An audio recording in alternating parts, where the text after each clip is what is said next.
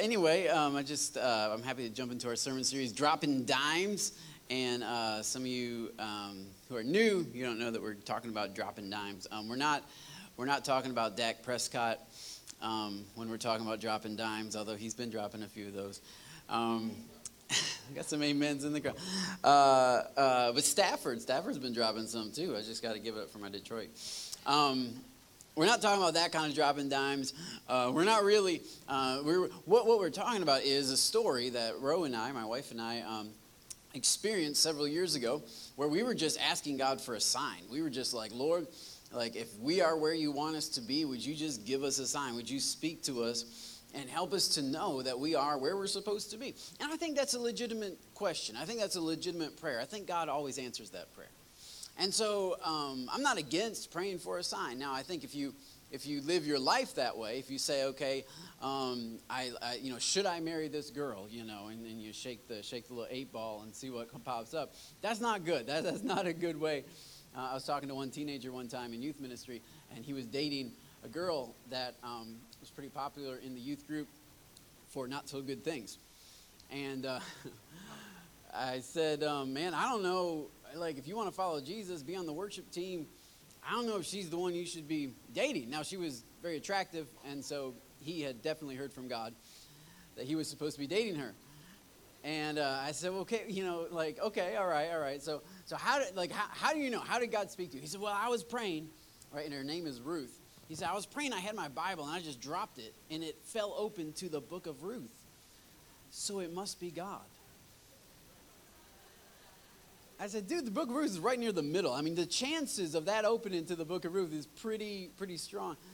And uh, anyway, we have we have you know weird ways of determining God's will. And we talked about that the first week that, that this is not just something that oh I'm finding dimes so it must must be God's will. But the truth is that there is a principle in Scripture that God wants to reveal His will to us. Is not a hidden secret. It is not something that you have to wonder about or worry about. That when you pray for God to reveal His will to you, God will reveal it. And so for for us personally, we began finding dimes. We started I, I said, Lord, I would just like something physical that I, that I, uh, a friend of mine was finding um, dove feathers in his house. And I was like, that'd be cool. How come I can't get dove feathers? And shortly after that, I started finding dimes under our pillow, um, just all over the place. Just a single dime, not like not like a dime and a nickel, not like somebody lost some change out of their pocket, but just a single dime. Or, or, or sometimes we were, we were when our when our house flooded almost a year ago um, we, were, we were doing the cleanup and we were telling somebody about the dimes because it seems like whenever, whenever we're questioning, whenever there's a lot of um, trials going on, whenever there's a lot of things going on in our lives, that we begin finding dimes. And it's what God's way of reassuring us um, that He's still with us, that we are where we're called to be. Um, and uh, uh, and we were, ta- we were telling a couple about this, and just out of thin air, just a dime just dropped right onto the ground. And He's like, "Did you throw that there?" And I'm like, "No, I like that would be too cheesy. I would not do that." Uh, I'm, I'm, even critiquing, you know, his his dime drop, and I'm like, "That's a little bit over the uh, over the top, don't you think?" Uh, but anyway, you know, we there's things like that. I don't know if you believe in that kind of thing or not, but it, it, really doesn't matter because for us, it has been something that God has spoken to us. And strangely enough, um, um, I'm, I'm, preaching this sermon series to try to uh, convince you that you can have the same assurance. Uh, it may not come through dimes, but you can have the same assurance. The old timers called it blessed assurance, you know. Yeah, Jesus is mine. Oh, what a foretaste of glory divine. Uh, there is an assurance, an assurance of salvation, yes, but also an assurance that you are following God, that you are hearing from God, that you are where He wants you to be. And I believe God has that for us. Now, I don't, I don't believe in testing God and saying, well, I need to find this, I need to find that. No. But if you leave yourself open and say, God, I want to know that I am where you call me to be, to be I believe God will show you that. And um, so uh, for us, we're talking about dropping dimes because um, we shared this story. I shared this story in preaching a year ago, and just kind of people started in the church started finding dimes. And um, it just became kind of this neat thing. And so a lot of our people have been posting on Facebook pictures of dimes. Uh, if you saw that and you wondered about that, that's what this is all about. Um, it seems to be a quirky way that God just kind of confirms his love for us. And so, uh, if you want to listen to the past sermons, they're on podcast on the website. The first week I talked about the fact that whenever I find a dime, it seems like God is saying to me, I see you. Um, I, I see where you're at. I understand your path. I understand your journey. I understand where you've been, and I understand where you're going, and I understand how where you are right now fits into all of that. And for me personally, I'm always wondering that. I'm always saying, Am I on the right track? Am I moving in the right direction? And so God confirms that. I see you, and I know where you're at. And um, uh, the second week, last week, we talked about that really it also um, means value because dimes are a monetary value. I feel like it's God's way of saying, I love you and I value you. And we talked about last week how agape is something that, yes, everybody receives from God. But the point of life is not just to receive agape from God, but rather to give agape back to God and to others. That's the point of life. And so if you are loved by God, uh, congratulations. So is everybody else. Um, pat yourself on the back.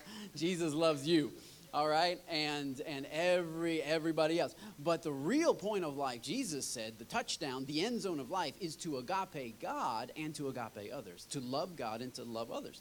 And so I, I, I get fired up about that. So if you want to listen to that that's still online you can go listen to that. But today i'm going to move forward a little bit further that that, that whenever i find a dime for me uh, it has frequently meant that not only does god see me not only does god value me but god uh, is with me that His presence is with me. And it's so important. I think the presence of God is so important um, to your life, whether you're a Christian, whether you would call yourself a Christian today or not, uh, whether you believe that God exists or not. The presence of God is what distinguishes uh, church from, from everything else. During the week, this is a, a cafetorium. Try saying that five times real fast. During the week, this is a middle school cafetorium, but when we gather and worship and open the word and pray, it, eh, the, the presence of God comes in because Jesus said, Wherever two or three gather together in my name, there I am. There I am present, right in the middle of them. I come into that place. And that creates an atmosphere that is different from just a regular afternoon eating uh, uh, cafe food in the cafetorium, spilling ketchup on the floor and Kool Aid and all that kind of stuff. It becomes different, it becomes sacred, it becomes special because of the presence of God. The only thing that separates us from a social club or a, or, or a good nonprofit that does some good things for the community is the presence of God. And so I, I want us as a church, number one, to value the presence of God here when we come together, but also to value the presence of God in your life to understand that, that, you, that you need the presence of God. The presence of God is so important to what God wants to do in your life. If you try to accomplish what God has for your life without the presence of God, you'll never be able to do it because you're doing it in your own strength. But when God shows up in your life, when God is present in your life, when, when he is felt, when he is, when, he, when he is worshiped, when he is welcomed, when he is walking with you in your life, things begin to change. And David understood this. David uh, understood this. He wrote about this several times in the Psalms. Uh, and, I, and so I would just like to look at a story today, a story that may be familiar to some of you um, if you grew up in the church, but if, if not, um, don't worry. My wife didn't know about this story either. Uh, I was I just threw her under the bus there, but it's all good. Um, we're going to look at 2 Samuel. just trying to make everybody feel welcome. Uh, 2 Samuel chapter 6, verse 1.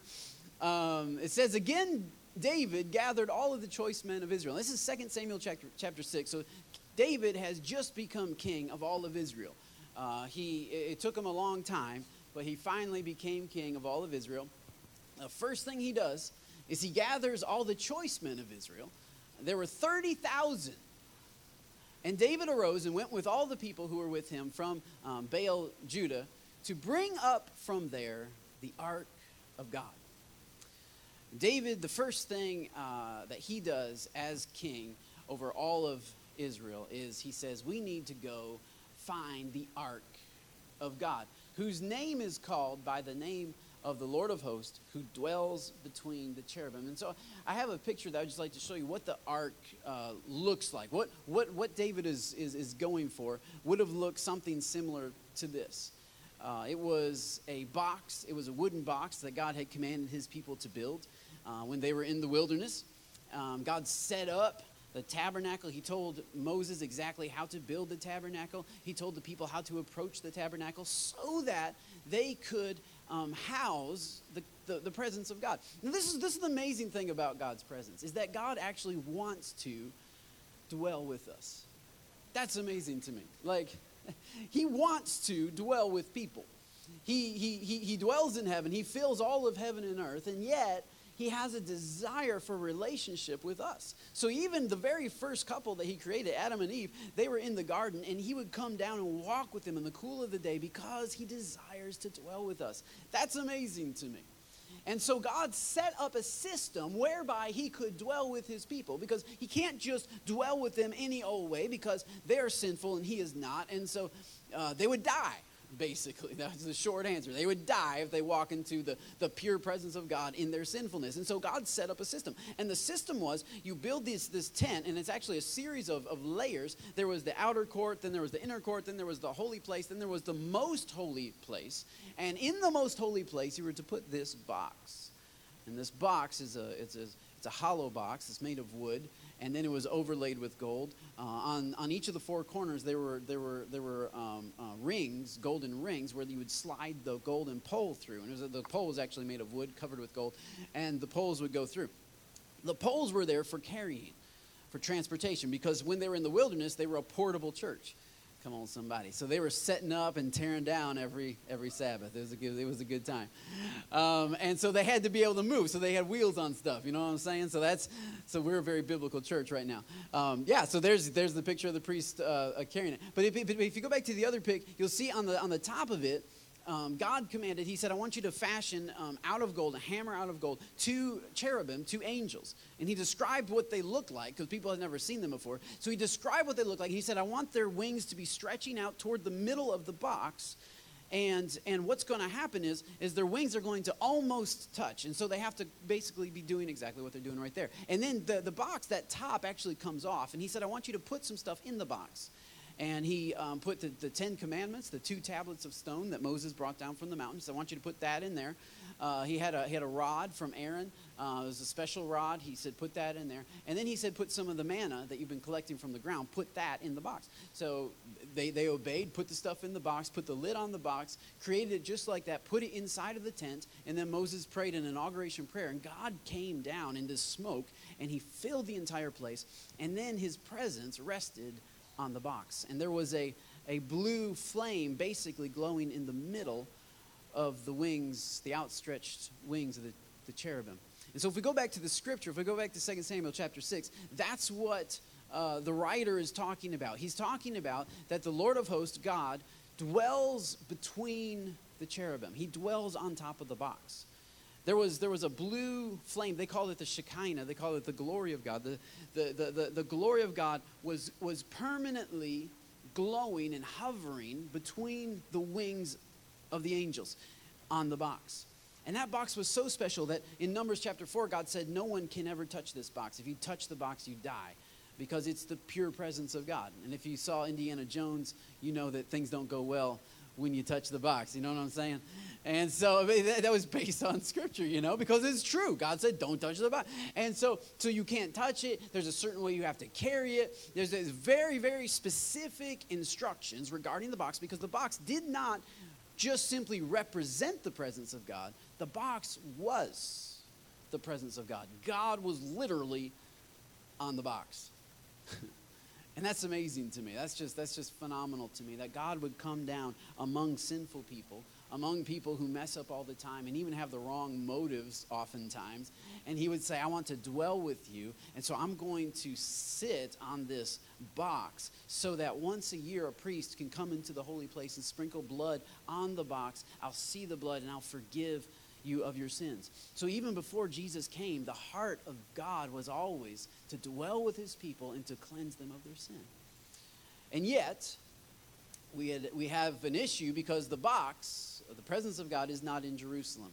And David becomes king, and David says, We need to bring the box to Jerusalem. And here's why. He says, he says We need to bring the ark of God, whose name is called the, uh, by the name, the Lord of hosts, the one who dwells between the cherub. So uh, David was not interested in the box. He was interested in the one who dwells between the cherubim. He was interested in the presence of God. He said, if I'm going to do what I'm called to do, if I'm going to be the king I'm called to be, I need the presence of God with me. Not only is it good to know that God wants to dwell with me, but I need to go bring the presence of God to me. I need it. I'm, I'm, I'm telling you, if you are going to be the parent that God's called you to be, if you're going to be the husband or the wife that God's called you to be, uh, there's, there's a lot of good things out there. There's a lot of good advice. There's some good books you can read, but you'll never be who God's called you to be without the presence of God. You have to prioritize this. This is the first thing David did. This is the first thing of all of the issues of state he had to take care of. He said, before, before we have a, before we start appointing the cabinet, before we start deciding who's going to be in charge of that, who's going to be in charge of this, before we start writing laws and figuring things out, even though he had a lot of time to think about it, yet when he became king, he said, before I do any of that, I gotta have the presence of God. It was the first thing. It's got to be the first thing. He prioritized it and he said, let's go get it. So they set the ark of God on a new cart that's important, and brought it out of the house of Abinadab. Um, I, don't, I don't know if I'm pronouncing that right, but it just sounds right. Abinadab. Abina, Abina, there we go.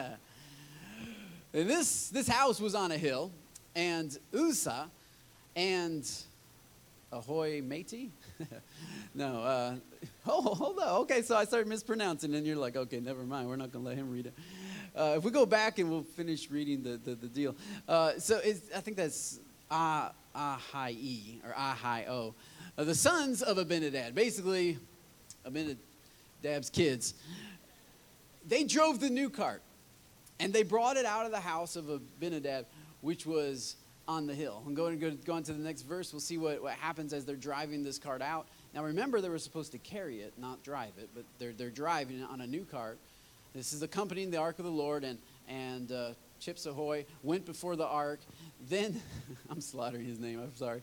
Then David and all the house of Israel played music before the Lord. I mean, they had Bethel out there, they were rocking out. 30,000 people, right? This is a concert. They're worshiping, they're, they're, they're, they're playing all these, all these instruments uh, fir wood and harps, stringed instruments, tambourines, sistrums, and cymbals. And when they came to Nachon's threshing floor, which really isn't very far away from Abinadab's house, they came to Achan's uh, threshing floor. Uzzah put out his hand to the ark of God and took a hold of it. And this is the excuse that's given because the oxen stumbled. Then the anger of the Lord was aroused against Uzzah, and God struck him there for his error. The word error, it sounds like it means a mistake. It, it literally means to lead people into deception or to deceive people. He struck him there for deceiving people. We'll get into that here in a second. And so he died there by the ark of God. I think it's in uh, uh, uh, uh Chronicles where this is mentioned, the story is mentioned again, and the, the, the, the, the, the, language is a little more graphic. It really means that, that God um, launched out, like launched out from the box and and and he like exploded his body parts just everywhere it's kind of graphic and uh, he's, he's just he's just dead right there on the on on the scene and if we go on to the next verse verse 8 uh, he's david sees this he becomes angry because of the lord's outbreak against uzzah and he called the name of that place like they renamed the name of that place it used to be uh, the threshing floor now he called it perez uzzah which means to break out against Uzzah to this day. And verse 9, David was afraid of the Lord that day. Huh. And he said, How can the ark of the Lord come to me? So David wouldn't move the ark of the Lord with him into the city of David, but instead took it aside into the house of Obed Edom, the Gittite. Now, we're going to talk about Obed Edom here in a second because it's pretty some, some neat things happen when Obed Edom has the ark of the Lord in his house. But if we go back to the to the previous verses, I want to first look at um, really this this story is about three people. It's about David and his heart for the presence of God in his delight. David actually wrote in the Psalms, he said, he said that in your presence is fullness of joy. So he understood the power and the importance of the presence of God. He prioritized the presence of God, and he is doing what he knows to do to bring the presence of God to him. But there's a problem, and there's typically is a problem whenever we want the presence of God. And uh, being somebody who grew up in church, um, I literally, like literally, I was two weeks old when I went to my first service Um, I was dedicated as a baby. Um, I, I grew up uh, like under, un, like sleeping under the seats when my folks are having prayer meetings and stuff like that. Like, like I know, I know what it is to be around the presence of God, and I know what it is to be around people who want the presence of God, who have a heart for the presence of God. But often there is some obstacles, there is some some things that block that. And and and and and when God is dropping dimes, He is saying, "I want to dwell with you. I want to be with you." and I want to bless you, but there's some obstacles to this. And I think Uzzah shows us exactly what some of these obstacles are. Now, this is interesting because uh, the story of the ark, you know, it's, it's not in Jerusalem where you would think it would be. Instead, David's having to go get it from somewhere. Why is David having to go get it from somewhere? Well, because uh, quite a while back, some Philistines had busted through um, the lines of the, of, of, the, of the Israelis and they had stolen the ark. Uh, they had brought it back to their God, and uh, almost as a trophy, like a trinket. Like here's this, here's this, look at this golden box that we stole from those people. We are presenting it to our god Dagon, and they brought into the temple of their god. It's a big 20 foot tall stone statue of Dagon, and they put it in front of Dagon, and they said, "Wow, look, like this, this is this is for you, buddy." And then they they closed the doors and they went to sleep. They came back in the next morning, and Dagon had fallen over, had broken and fallen over face down in front of the box. And they said, Well, that's a funny coincidence. That's never happened before. Uh, wow, that must have been the earthquake or something. I don't know. We need to fix our God, you know? So they got some, some mortar and glue and super glue and stuff, and they got some ropes. They pulled him up. They spent all day fixing him, propping him back up. And they said, Look, this is, you're supposed to be standing up like this. And so they got it, they got it looking just right, and then they went to bed. And they came in the next morning, and Dagon was on his face again in front of the ark, but this time his head had broken off and his hands had broken off. and now it started to sink in. See, these dimes wouldn't have worked with these guys. But now it's starting to sink in. They say, wait a minute, hold up. His head's broken, which is his authority, and his hands are broken, which is his power the, the, the, presence of God, this, this, this, is what the presence of God does when it comes into contact with some of the biggest demons and some of the biggest uh, uh, strongholds. It breaks the authority that's standing in front of it and it destroys the power or the hold that that thing has over a region. And they said, well, we, we kind of like our God. We kind of like our authority and our power. And so we need to get this thing out of our town. There's some, there's some demons that will only bow in front of the pure presence of God. There's some there's some things that, that counseling isn't going to deal with. There's some things that therapy is not going to help with. I believe in counseling and therapy. My wife is a therapist counselor. And so, and so I, I, I get a lot of that actually every day. It's very helpful.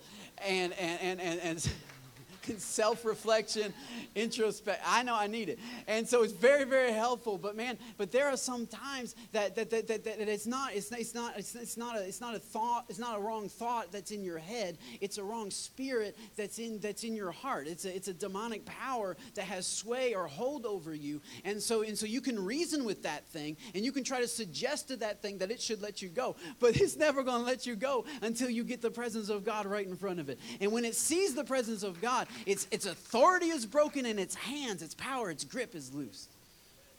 Anyway, I kind of feel like preaching today. So uh, he, he, that's, that's, that, that's what the presence of God does. It's a visual demonstration of what God does in the spiritual realm. And so they said, man, we got to get this thing out of here because we like our bondage. We like our deception. And so they put it on a cart, got two cows, slapped the cows on the butt, sent it out and and and it wandered into this other city that was a part of Israel and those guys didn't know the rules of the ark and so they opened the top of the ark to see what was a box open see what's inside and 50,000 people died that day I mean that is uh, that is that is the Raiders of the Lost Ark right there. Uh, Fifty thousand people died that day, and they said, "We don't know what to do with this. We need to get this thing out of here." And so somebody, uh, Abinadab, most believe that he was a Levite, said, "I know what to do with it, and I'll take it." The problem was there wasn't a king at that time. There wasn't a king in Israel. Everybody was just kind of trying to do what they knew best. And so Abinadab took it into his house. And for the first time in human history, the presence of God didn't dwell in a tabernacle or in a holy place, it dwelt in the living room. and people walked by Abinadab's house at night, and there was a blue glow coming from his living room. And they said, What's that? Oh, oh, oh, oh that's, that's, that's where God lives. I thought that was Abinadab's house. No, no, it's, it's God's house now. His presence is there. That's where God is. If anybody wanted to go into the presence of God, they come over to Abinadab's living room. It's powerful. It's powerful. But but but what's so interesting to me is you never hear about Abinadab. You never hear about anything about him. You don't he's not he's not he's not blessed. He's not he's not doing anything. He's just babysitting the box. For 60 years, he's babysitting the box. And this is this is something that I think is interesting because I've been in church a long time, and, and there are a lot of people that, that like to be around the box and like to hang out and, and, and sit with it and, and, and see it and hear it. But there was no blessing attached to the babysitting of the box. Abinadab wasn't blessed. In fact, we see that Abinadab's son, who grew up with the box in his house, is the guy who dies because he mishandles the box. It's interesting to me. The guy who grew up as a toddler for 60 years, this thing has been in their household, and he, Uzzah, would have grown up around the box, seeing the box, asking his parents about it, wondering all about what, what, what are those rings for, what are, the, what, are, what, are, what are the poles for, what are the angels for, what's the blue glow all about. And they would have heard all the stories about the presence of God. And Uzzah knew more than anybody else in that 30,000 people crowd the power of this box and the respect that he should have for this box. But, but, but something caused him to do what everybody knew you're not supposed to do. He reached up and grabbed it. He reached up and grabbed it. Why, why would he do that? Well, in order to figure that out, you have to go back to the way that he decided to transport it. 30,000 people show up at his dad's house, and he has built a new cart. Now, it's supposed to be carried on poles, right? And there's supposed to be four Levites, one at each corner, putting the pole on their shoulder. And this is how it was carried throughout the Old Testament, throughout the wilderness. Every time they packed up and moved, they never put this thing on a cart. You always put it on a shoulder. But Abinadab, his, or, uh, uh, uh, uh Uzzah, his name means strength. It's actually a dual meaning name. It's a Hebrew name. Uh, it has two meanings. The, the first meaning is strength. And so Uzzah says, that's, that's, that's cool and everything, but that's going to take forever. Right? We put this thing on people's shoulders in the Middle Eastern sun and we try to walk all the way to Jerusalem. We're going to get worn out. It's going to take like a week just to get there. Um, you know, people are going to be dying, getting tired. Their legs are going to be blowing out their kneecaps. You know, because this box wasn't light. It was overlaid with gold. It was pretty big. Uh, there, Actually, if you go online and search, you know, how heavy was the box, you're going to find estimates from anywhere from 200 pounds to 4,000 pounds. Personally, I think the 4,000 is a little bit exaggerated. I did read one uh, a, a, Jewish author who just who had who had done all this research, and he nailed it down to 183 pounds. He felt like it probably weighed 183 pounds. The type of gold that they would have had, the purity of that gold, and all this details that I don't really know about. But anyway, so he measured it all out. He said 183 pounds. It's still heavy. 72 pounds for each man on, on his shoulder as you walk through the through through through the Middle Eastern desert. And and and and, and Uzzah says, wait a minute, I, I have a better idea because I'm strong, so I, I'm not going to rely on this this this protocol that we've been told how to do this. Instead, I've built this cart specifically for the ark, specifically for the box. And you know Uzzah was a detail-oriented guy. You know that every board was just straight, everything was was aligned just perfectly. He was he was a bit OCD, you know, because because he's strong. His name means strong. And, and, and, and strength is good. Strength is fine. In fact, I think in, in the American culture, we value strong. We value strong candidates and strong economies and strong marriages and strong kids and strong educations. Like strong football team. Like we like strong because there's a bit of independence that comes with strength. It's a bit of power that you can make your own decisions. And, and yeah, yeah, they had said way back a couple hundred years ago, we're supposed to carry this thing on our shoulders. But man, this is this is this is a new age. I mean, this is 1000 BC we're talking here. Like everything's new. We're going to change it up a little bit, and we're going to we're going to build a new cart that's built specifically for it. And we're going to get some really strong animals, the strongest animals we can find, the oxes, right? So strong, strong animal, strong cart, strong Uzzah driving the cart. We're going to get this thing there faster and easier and more efficiently. And the problem, the problem is strength is not bad, but oftentimes strength can, uh, can be a substitute for sacrifice. It can be a substitute for sacrifice because uh, Uzzah says, I don't want to put this thing on my shoulder. I'll just drive the cart. I'll build a strong cart. It'll be fine. It'll get there. Like the end result will be exactly the same thing, but the journey isn't won't have to be so heavy. It won't have to be so difficult. And it's very tempting. It's very tempting to ask for a miracle when really God just wants you to act in obedience. It's, re- it's really tempting. And this is true in all areas of life. It's really tempting to, to, to seek out for God to do something quick. And it's easy, it's, it's tempting to FedEx the box to Jerusalem. Next day air, man, they're gonna bubble wrap that thing. We got a cart. It's all good. It's gonna get there. We don't have to because because because the process that God had set up, it's it's, it's laborious. The process that God had set up takes forever. The process that God had set up is heavy. And I don't want that on me. Right? I mean, when I can have a cart with wheels and let these oxen take the weight, why wouldn't I do that? We still get the presence there. The presence of God still goes to Jerusalem. The end result is still, it's just a process that we're just shortcutting a little bit.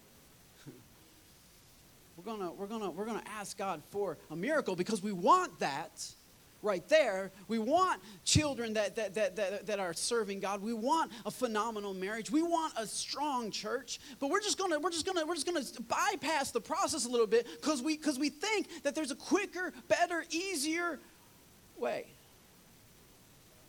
And we pretend like we're concerned about others. Oh, I don't want my Chips Ahoy brother to be carrying this thing on his shoulder for so long. You know what I'm saying?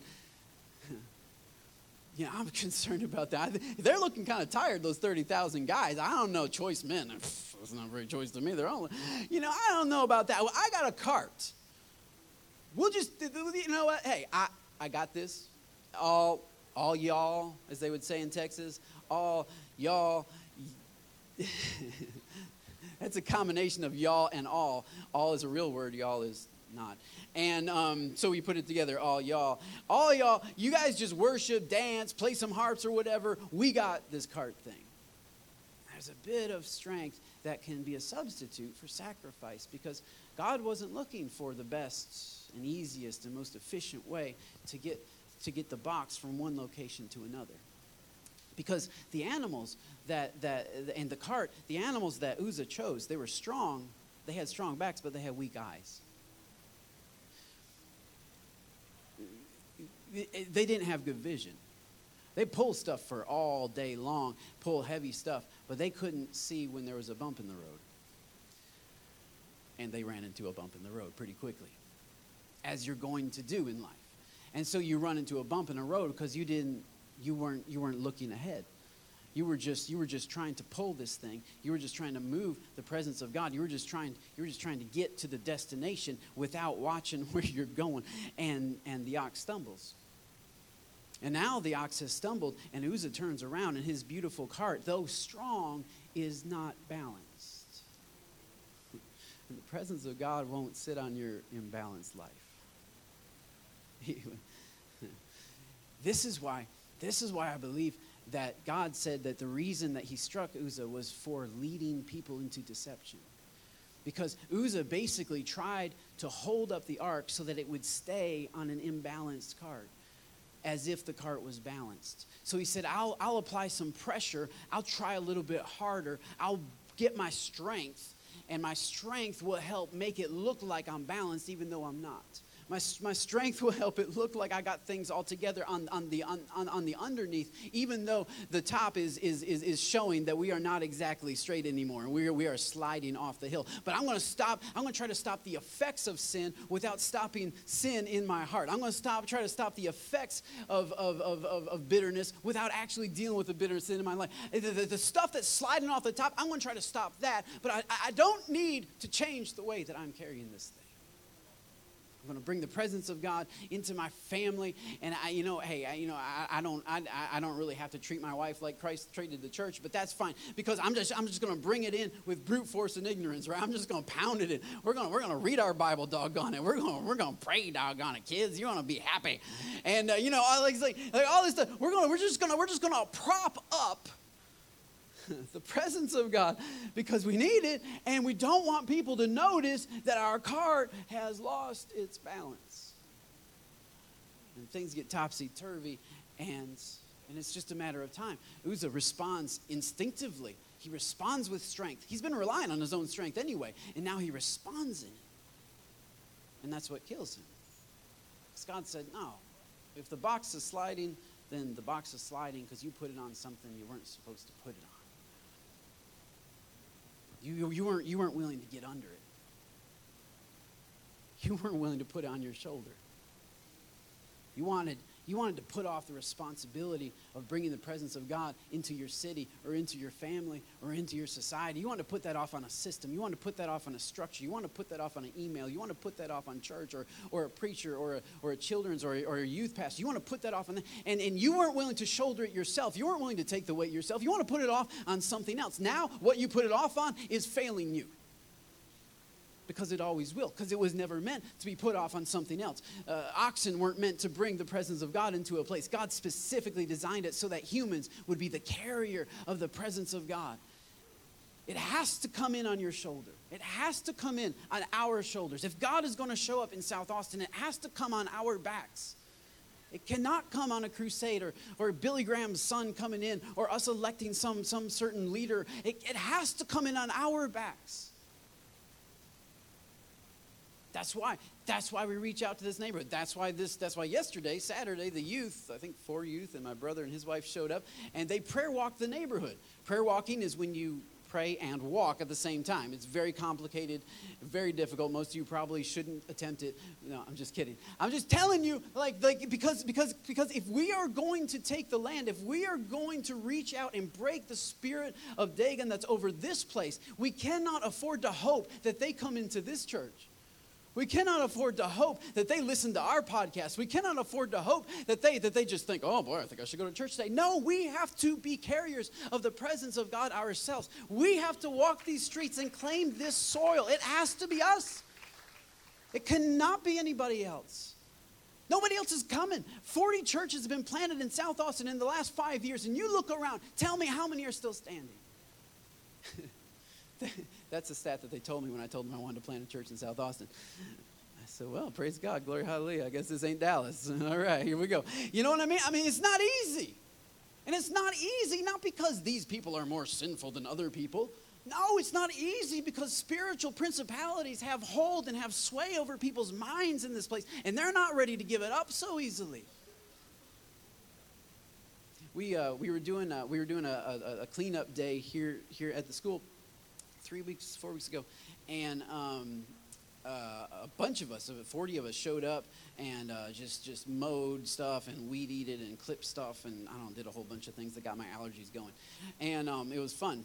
But um, most of all, it was it was good for camaraderie for us as well as the teachers. We worked alongside of the school folks, and it's a great witness to the parents who drive up who can now read the words Williams Elementary. they could not read it before Bob chopped some a whole lot of stuff down, and so now they can read it. And so it's so it's a witness that we are here for them, that we love them, that we care about them.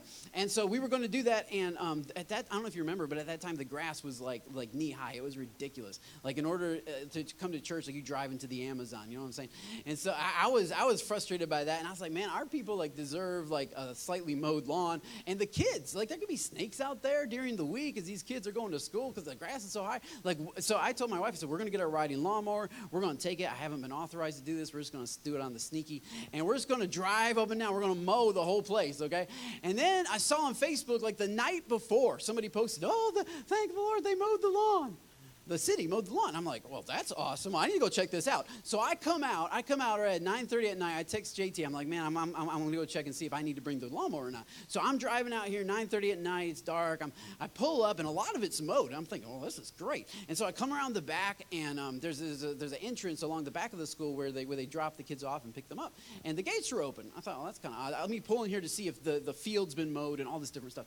And so I so I drive in, you know, and everything's looking pretty good. Okay, everything's great. And uh, I, I go do the turnaround. There's some little buildings back there. I go do the turnaround. I come around the turnaround, and my headlights uh, expose um, a couple teenagers that apparently I interrupted something. And this, this, this kid is pulling his pants up frantically. And I got the headlights on him, and I'm like, hey, Jesus loves you. Okay, get dressed. And, uh, you know, and the, the, this girl's back there, she's like horrified, you know, and, and so, and so, and so I pull away and I call Ro. I'm like, babe, I think I prevented a teen pregnancy tonight. I think, I think I prevent, the Lord works in mysterious ways, you know. He's like, why don't you just go drive over there? But, and that's sort of funny and, and at the same time, sort of like the election, hilarious and tragic. It's hilarious that you know that I had to you know rudely interrupt these kids pull their pants up. Um, it's tragic that they think that's normal. It's tragic that they're so ignorant, and I don't mean that in a bad way or a mean way. I mean they just don't know. Like they just don't know what that's doing to them. They just don't know what that's going to cost them. They just nobody nobody's sat them down and told them. Nobody's nobody's warned them about any like they just don't know. They live in this neighborhood and apparently it's okay to be in the back of the school and, and I mean like like they just don't know. And and the reason they don't know is because they come from homes that are even worse because there's drugs going on in the living room on Friday night. That's why they don't. And so the, the, the area, this area that we have to, to reach and to reach out to, is a stronghold of the enemy.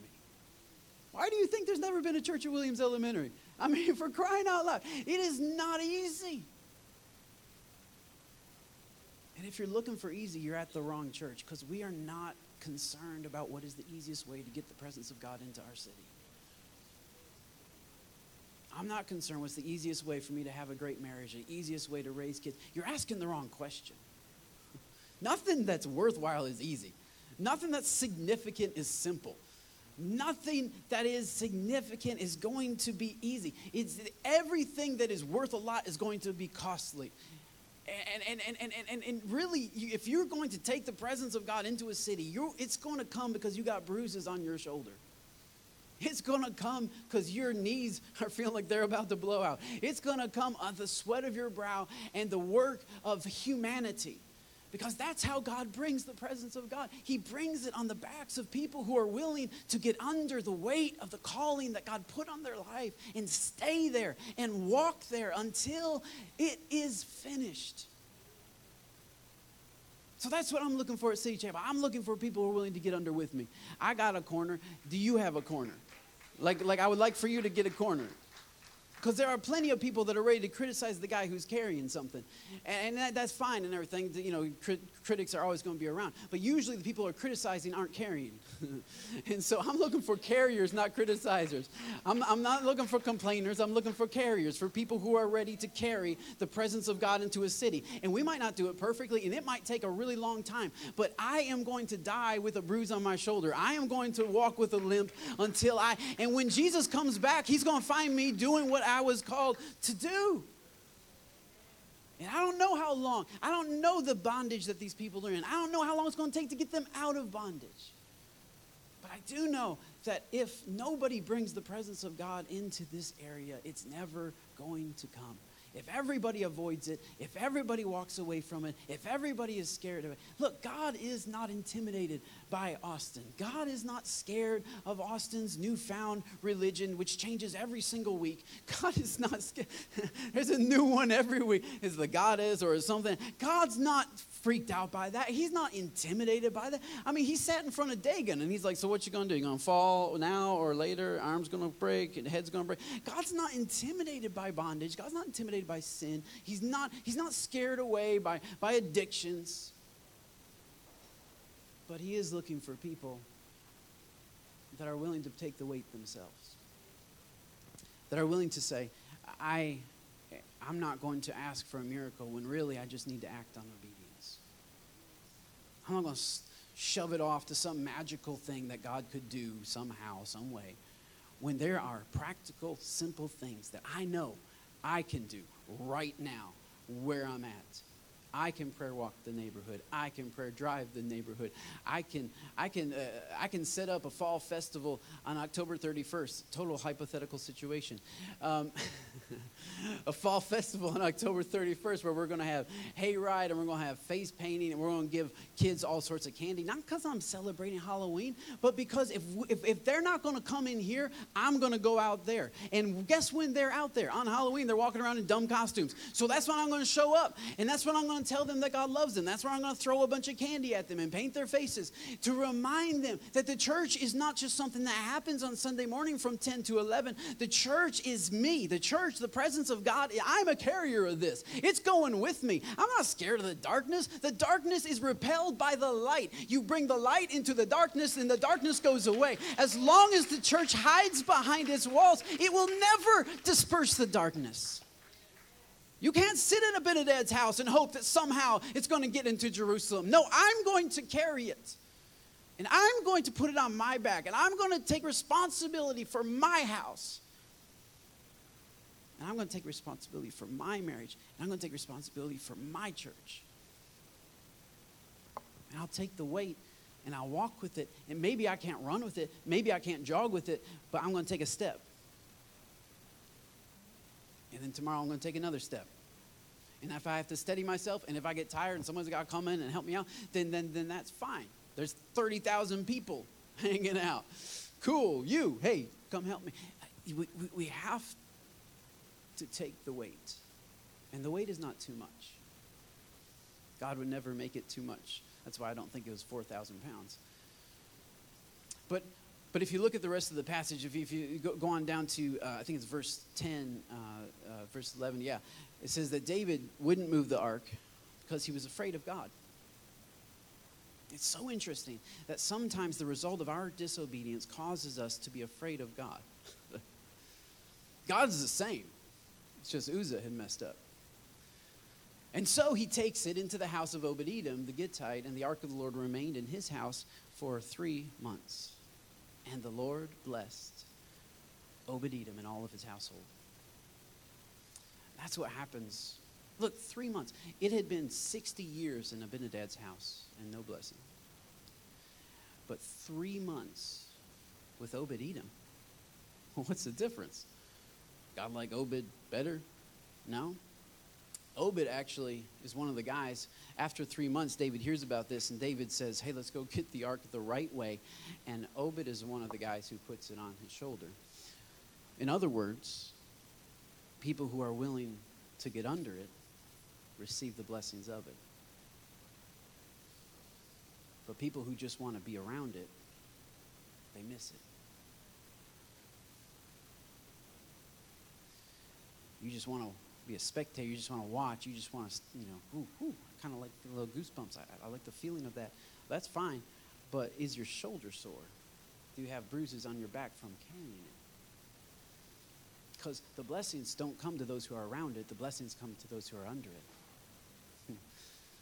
And so Obed Edom, in three months, his whole household is blessed. His finances are blessed. His marriage is blessed. He starts having all these kids. The Bible says he has eight sons, which in those days was a huge blessing. His family, I, I don't, I don't want that. Um, I have one. That's enough. Uh, he's kind of like eight, though. Micah is, is, is, the equivalent of eight sons. So you know, it's it's a, it's a, it's it's a great blessing to have to have a little Micah in your life. Um, but but I'm but, but I'm, I'm telling you, the Lord blesses his family. He blesses his his finances. He blesses his land. He blesses his crops. He blesses his carts. He blesses his oxen. He blesses the weather around his house. He blesses every aspect of Obed Edom. That's what God wants to do. That is God's heart. Uzzah was never what God wanted. But Obed Edom shows us that when you're willing to get under it, then the blessings come from it and just pours out on you. And Obed Edom gets addicted to the presence of God. Obed Edom actually goes with the ark into Jerusalem, and Obed Edom volunteers to play music for them um, which, if some of you want to volunteer to play music for us, that would be a very biblical thing to do. Um, just throwing it out there. And uh, Obed Edom says, "I want to be a worship leader." And Obed Edom starts, you know, do, playing, and then then Obed Edom becomes becomes a, a, a gatekeeper. We find him several chapters later guarding the door of the house of God because he just doesn't want to get very far away from it because he's been under it. when you when you've been under it, you understand not just the weight of it. You feel the weight of it, but you you understand the glory of it. And when, when Roe and I got under City Chapel, we, it's a heavy thing, but it's not too heavy. And you understand how awesome it is to be sitting with, with people and hearing about what God's doing in their life. You get a front row view. How awesome it is to be the church that God chose to come into Williams Elementary and minister to these streets. How awesome it is that God would trust us with these people. That God would say, "How about you reach out to them because I think I think you can handle them. I think you can shepherd them. I think you can have enough grace for them."